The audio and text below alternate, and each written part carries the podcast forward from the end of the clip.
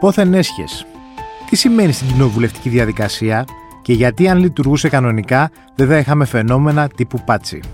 Είναι το Explainer, το podcast του News 24-7 και είμαι ο Σταύρος Διοσκουρίδης και μαζί μας είναι και σήμερα ο Γεράσιμος Λιβιτσάνος. Τι γίνεται; Καλά. Explainer λες. Άντε να εξηγήσεις τα ανεξήγητα. Explainer, ναι. Και μήπως το ονομάσουμε λίγο και το podcast τα... οι μηχανισμοί της Βουλής που δεν λειτουργούν. Ναι, σωστό. Ανάλυση σωστό. των μηχανισμών της Βουλής που δεν λειτουργούν. Εγώ πριν τη Βουλή, βέβαια, αυτό που θα προσπαθούσα να αναλύσω είναι το κυβερνών κόμμα. Γιατί το θέμα μας, υποθέτω, σήμερα είναι η υπόθεση του Ανδρέα Πάτσι, σκάνδαλο Πάτσι, πώς θες να το πούμε, κάπως έτσι. Ναι. Και ξεκίνησε επί της ουσίας το αναρκτήριο λάκτισμα, το έδωσε η απόφαση του Κυριάκου Μητσοτάκη, γιατί μόνο αυτός μπορεί να πάρει μια τέτοια απόφαση, να τον διαγράψει από την κοινοβουλευτική ομάδα της Νέας Δημοκρατίας. Να σε ρωτήσω κάτι πριν πάμε εκεί. Mm-hmm. Πριν τη διαγραφή του από την ομάδα. Εγώ θέλω να το πάμε κάπως διαφορετικά. Ότι πέσω ότι ήμασταν σε μια κανονική χώρα. Α το υποθέσουμε αυτό. Που λειτουργούσαν οι νόμοι και που λειτουργούσαν και οι διαδικασίες του κοινοβουλευτισμού. Ναι.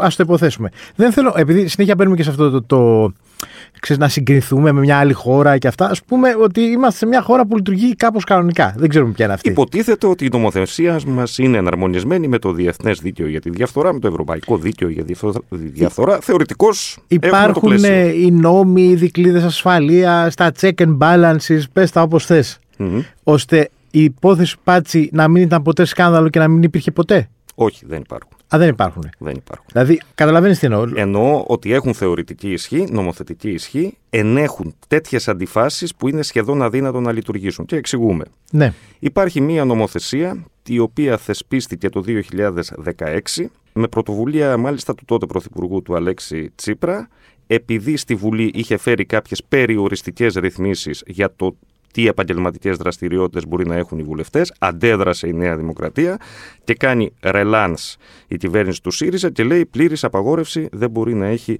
κάποιος βουλευτής μετοχές σε εταιρεία του εξωτερικού. Καμία. Καμία. Καλά ως εδώ. Όταν Στη σε οποιαδήποτε όμως, εταιρεία του εξωτερικού. Σε οποιαδήποτε. Εδώ ακριβώς ε, πας να εντοπίσεις το πρόβλημα. Ναι. Διότι όταν αυτός ο νόμος κλήθηκε να εφαρμοστεί, αντιμετώπισαν το εξής θέμα τι είναι εταιρεία του εξωτερικού; Ναι, ωραία, είναι ωραία. μια εταιρεία με έδρα στο εξωτερικό, είναι μια εταιρεία που εδρεύει στο εξωτερικό αλλά έχει παράρτημα στην Ελλάδα; Αυτή είναι μια εταιρεία του εξωτερικού ή του εσωτερικού; Μια εταιρεία του εσωτερικού που στο μετοχικό της κεφάλαιο έχει μια εταιρεία του εξωτερικού. Πόσο δε μάλλον αν αυτή είναι εξωχώρια, είναι εταιρεία του εσωτερικού ή του εξωτερικού. Άρα η δεδαλώδης ευρωπαϊκή νομοθεσία. Αντιπρόεδρος Εδεσαϊκού μου φάνηκε. Ναι, που αφορά τη διακίνηση κεφαλαίων, γιατί στην Ευρωπαϊκή Ένωση θέλουμε να διευκολύνουμε τη διακίνηση κεφαλαίων με επιχειρηματικά απόρριτα, με, με απόρριτα παντός είδους, δυσκολεύει την εφαρμογή τέτοιων νόμων. Δηλαδή, συγγνώμη, να σου πω κάτι. Εγώ αν θέλ, ε, πες ότι μπαίνω στο κινητό και αγοράζω ε, μετοχές της Meta, από μια, το Facebook δηλαδή. Μάλιστα. Ή οποιαδήποτε, του Netflix. Τα mm-hmm. λέω τώρα κάποιο... Αν είσαι εκλεγμένος βουλευτής, δεν μπορείς να το κάνεις. Δεν μπορώ να το κάνω. Όχι. Ή αν θέλω να εκλεγώ βουλευτής, πρέπει να πουλήσω τις μετοχές. Πρέπει να πουλήσεις όχι απλά τις δικές σου μετοχές, αλλά αν έχει και η γυναίκα σου ή ο γιος σου επίσης. Αυτό συμβαίνει; Αυτό θεωρητικά πρέπει να συμβαίνει. Δεν μπορώ να ξέρω αν συμβαίνει, διότι τα τελευταία πόθεν έσχες που είδα είναι πριν από δύο χρόνια. Μάλιστα. Έχουμε μια σημαντική καθυστέρηση στην δημοσιοποίηση των δηλώσεων περιουσιακής κατάστασης των βουλευτών, που δεν μας δίνει τη δυνατότητα να πάσα στιγμή να γνωρίζουμε τι συμβαίνει, πότε συμβαίνει, τι ελέγχεται, αν ελέγχεται. Για τον κύριο Πάτση, ας πούμε, αυτή τη στιγμή γνωρίζουμε τα περιουσιακά του στοιχεία, εμείς οι πολίτες, έτσι, ενώ θα έπρεπε να γνωρίζουμε τα πάντα, μέχρι και δύο χρόνια πριν. Τώρα, τι έχει γίνει, τι διερευνάει η Επιτροπή Πόθεν Έσχες ε, της Βουλής, δεν το ξέρουμε τι έχει συμβεί το 21 και το 22. Άρα ένας βουλευτής ερευνάται για το εισόδημά του πριν από δύο χρόνια; Όχι, όχι. Εμείς οι πολίτες γνωρίζουμε Α, το μάλιστα. δικό του πόθεν έσχες ε, μέχρι και δύο χρόνια πριν.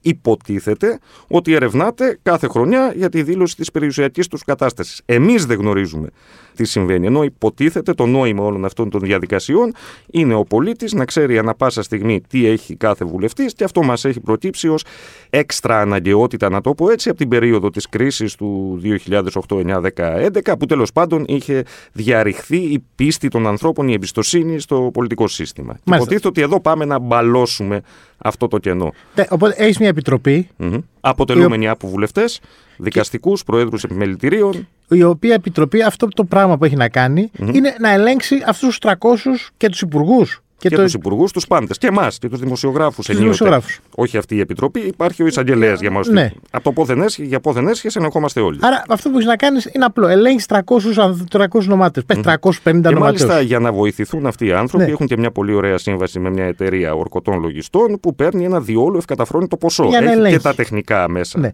Ο Πάτσης δεν θα κοβότανε, πώς το λένε, αμέσως. Κόπηκε υπό μία έννοια. Δηλαδή ε, δεν είχε δηλώσει ε, κάποιες ε, εταιρείες, τις οποίες δήλωσε στη συνέχεια. Έτσι λέγεται, δεν το ξέρουμε εμείς, έτσι λέγεται. Και εφόσον δήλωσε τις εταιρείες που ήταν του εξωτερικού, ακριβώς επειδή έχει αδρανήσει ο έλεγχος, επειδή δεν γνωρίζουμε τι εστί εταιρεία του εξωτερικού και τι εστί εταιρεία του εσωτερικού, έκρινε η εν λόγω επιτροπή, που προεδρεύεται από τον ε, πρόεδρο της Επιτροπής ε, Θεσμών κάθε φορά, στη συγκεκριμένη περίπτωση τον κύριο Θανάση Μπούρα, ότι Βουλευτής βουλευτής είναι της Νέας Δημοκρατίας. της Νέας Δημοκρατίας. Μάλιστα. Ναι, της εκάστοτε κυβέρνησης. Έκρινε λοιπόν η Επιτροπή ότι εντάξει, αφού τα δήλωσε, όλα καλά. Και γι' αυτό θέλω να επανέλθω στο αρχικό μου ερώτημα. Αφού όλα καλά, τότε γιατί έχουμε, γιατί τον διαγράφουμε; Έλα μου ντε, αυτό είναι το ερώτημα. Α. Αυτό πρέπει να το απαντήσει η κυβέρνηση. Η κοινοβουλευτική ομάδα της Νέας Δημοκρατίας εξέδωσε μία ανακοίνωση που λέει ότι οι πρακτικές του κυρίου Πάτση αντιτίθεται στις αρχές μας. Δεν μας διευκρίνησε όμως τι εννοεί. Εννοεί το γεγονός ότι ο κύριος Πάτσης έπαιρνε απευθείας αναθέσεις από δημόσιους οργανισμούς; Αν εννοεί αυτό, Αυτό επιτρέπεται; αυτό Βουλευτής; επιτρέπεται. Δεν, δεν υπάρχει. ε, Έχει αρθεί πλέον το ασυμβίβαστο. Α, μάλιστα. Δεν υπάρχει. Επιτρέπεται. Μπορείς να Νομικ- εργάζεσαι. Είσαι δικηγόρος, ναι. Το αν επιτρέπ... το να εργάζεσαι ως δικηγόρος. Ναι. Το αν πρέπει να παίρνεις απευθείας αναθέσεις είναι άλλης τάξης πολιτικό θέμα. Πάντως.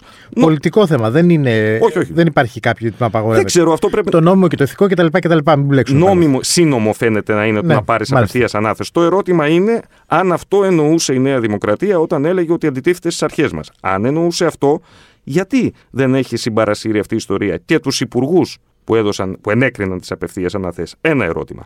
Αν εννοούσε τι offshore και την δραστηριότητα του κυρίου Πάτσι με εταιρείες που αφορούσαν την ίσπραξη κόκκινων δανείων και το χαμηλό τίμημα ε, στα οποία αυτός ε, τι αγόρασε, επίσης ε, πρέπει να μας το εξηγήσει και να μας πει και τι μέτρα θα πάρει ε, για αυτή την αγορά που έγινε.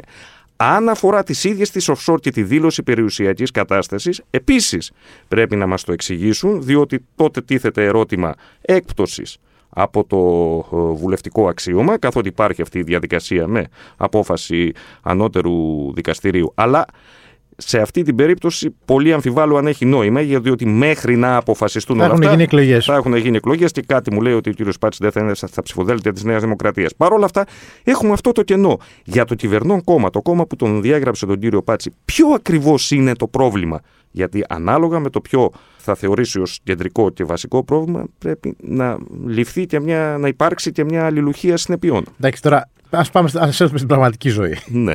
Αυτό που θα συμβεί στην πραγματική ζωή είναι ότι κάποια στιγμή πάμε προς εκλογές. Ο κύριος Πάτση δεν θα είναι στα ψηφοδέλτια της Νέας Δημοκρατίας και το είναι, είναι μια άλλη ιστορία που θα έχουμε ξεχάσει; Αυτή τη στιγμή διενεργούνται δύο έρευνες. Η μία είναι ε, δικαστικού χαρακτήρα από τον εισαγγελέα. Τι ερευνάει ο εισαγγελέας στην περίπτωση του κυρίου Πάτση, αν έχει κάνει ξέπλυμα Μαύρου χρήματος χρήματος. και αν έχει φοροδιαφύγει. Κατά την εκτίμησή μου, δεν θα μπορέσει να εντοπίσει τίποτα από τα δύο. Κανείς ποτέ δεν εντόπισε κάτι τέτοιο σε offshore. Διεξάγεται μια κοινοβουλευτική έρευνα. Τι έγινε με το πόθεν έσχε του κυρίου Πάτση από την ε, Επιτροπή Πόθεν Έσχες, η οποία μπορεί, όπως είπαμε, να φτάσει μέχρι και την πρόταση για έκπτωση από το βουλευτικό αξίωμα. Κατά την εκτίμησή μου, αυτό που θα συμβεί είναι θα, θα τρέξουν ταυτόχρονα οι δύο ε, έρευνες. Η δικαστική θα πάει πιο αργά και κάποια στιγμή θα κολλήσει κοινοβουλευτική, περιμένοντας το αποτέλεσμα της δικαστικής. Μέχρι τότε θα έχουμε πολιτικές εξέλιξει, μέχρι τότε θα γίνουν εκλογές, μέχρι τότε θα αλλάξει ατζέντα και ε, αυτή η υπόθεση θα πάρει, θα δρομολογηθεί ως μια υπόθεση έρευνας της δικαιοσύνης με αμφίβολα αποτελέσματα. Νομίζω δηλαδή ότι ο κύριος Πάτσης τη δουλειά του την έκανε καλά. Πέρα από αυτό, μια τελευταία ερώτηση. Τα κόμματα ως μηχανισμοί οφείλουν να ξέρουν ακριβώς τι επαγγέλλονται, πώς δραστηριοποιούνται, πώς βγάζουν το προστοζήν τα στελέχη του και δει αυτά που πάνε να εκλεγούν, αυτά που παίρνουν και ε, βουλευτικό αξίωμα. Κάποια νομοθετική υποχρέωση δεν υπάρχει. Δεν υπάρχει. Πολιτική και ηθικού χαρακτήρα όμως υποχρέωση υπάρχει και είναι σαφές. Ιδίως σε περιόδου που η κοινωνία πλήττεται από οικονομικές κρίσεις, ακρίβειες κλπ. Δηλαδή, από ό,τι θυμάμαι, στην ελληνική πολιτική ζωή από το 1974 και εντεύθεν. Μάλιστα. Ευχαριστούμε πολύ. Να είσαι καλά. Ήταν ο Γεράσιμος Λιβιτσάνος, κοινοβουλευτικός συντάκτης του News 24-7. Ακούσατε το Explainer, το podcast του News 24-7. Το ακούτε στο Spotify, στα Apple και Google Podcast.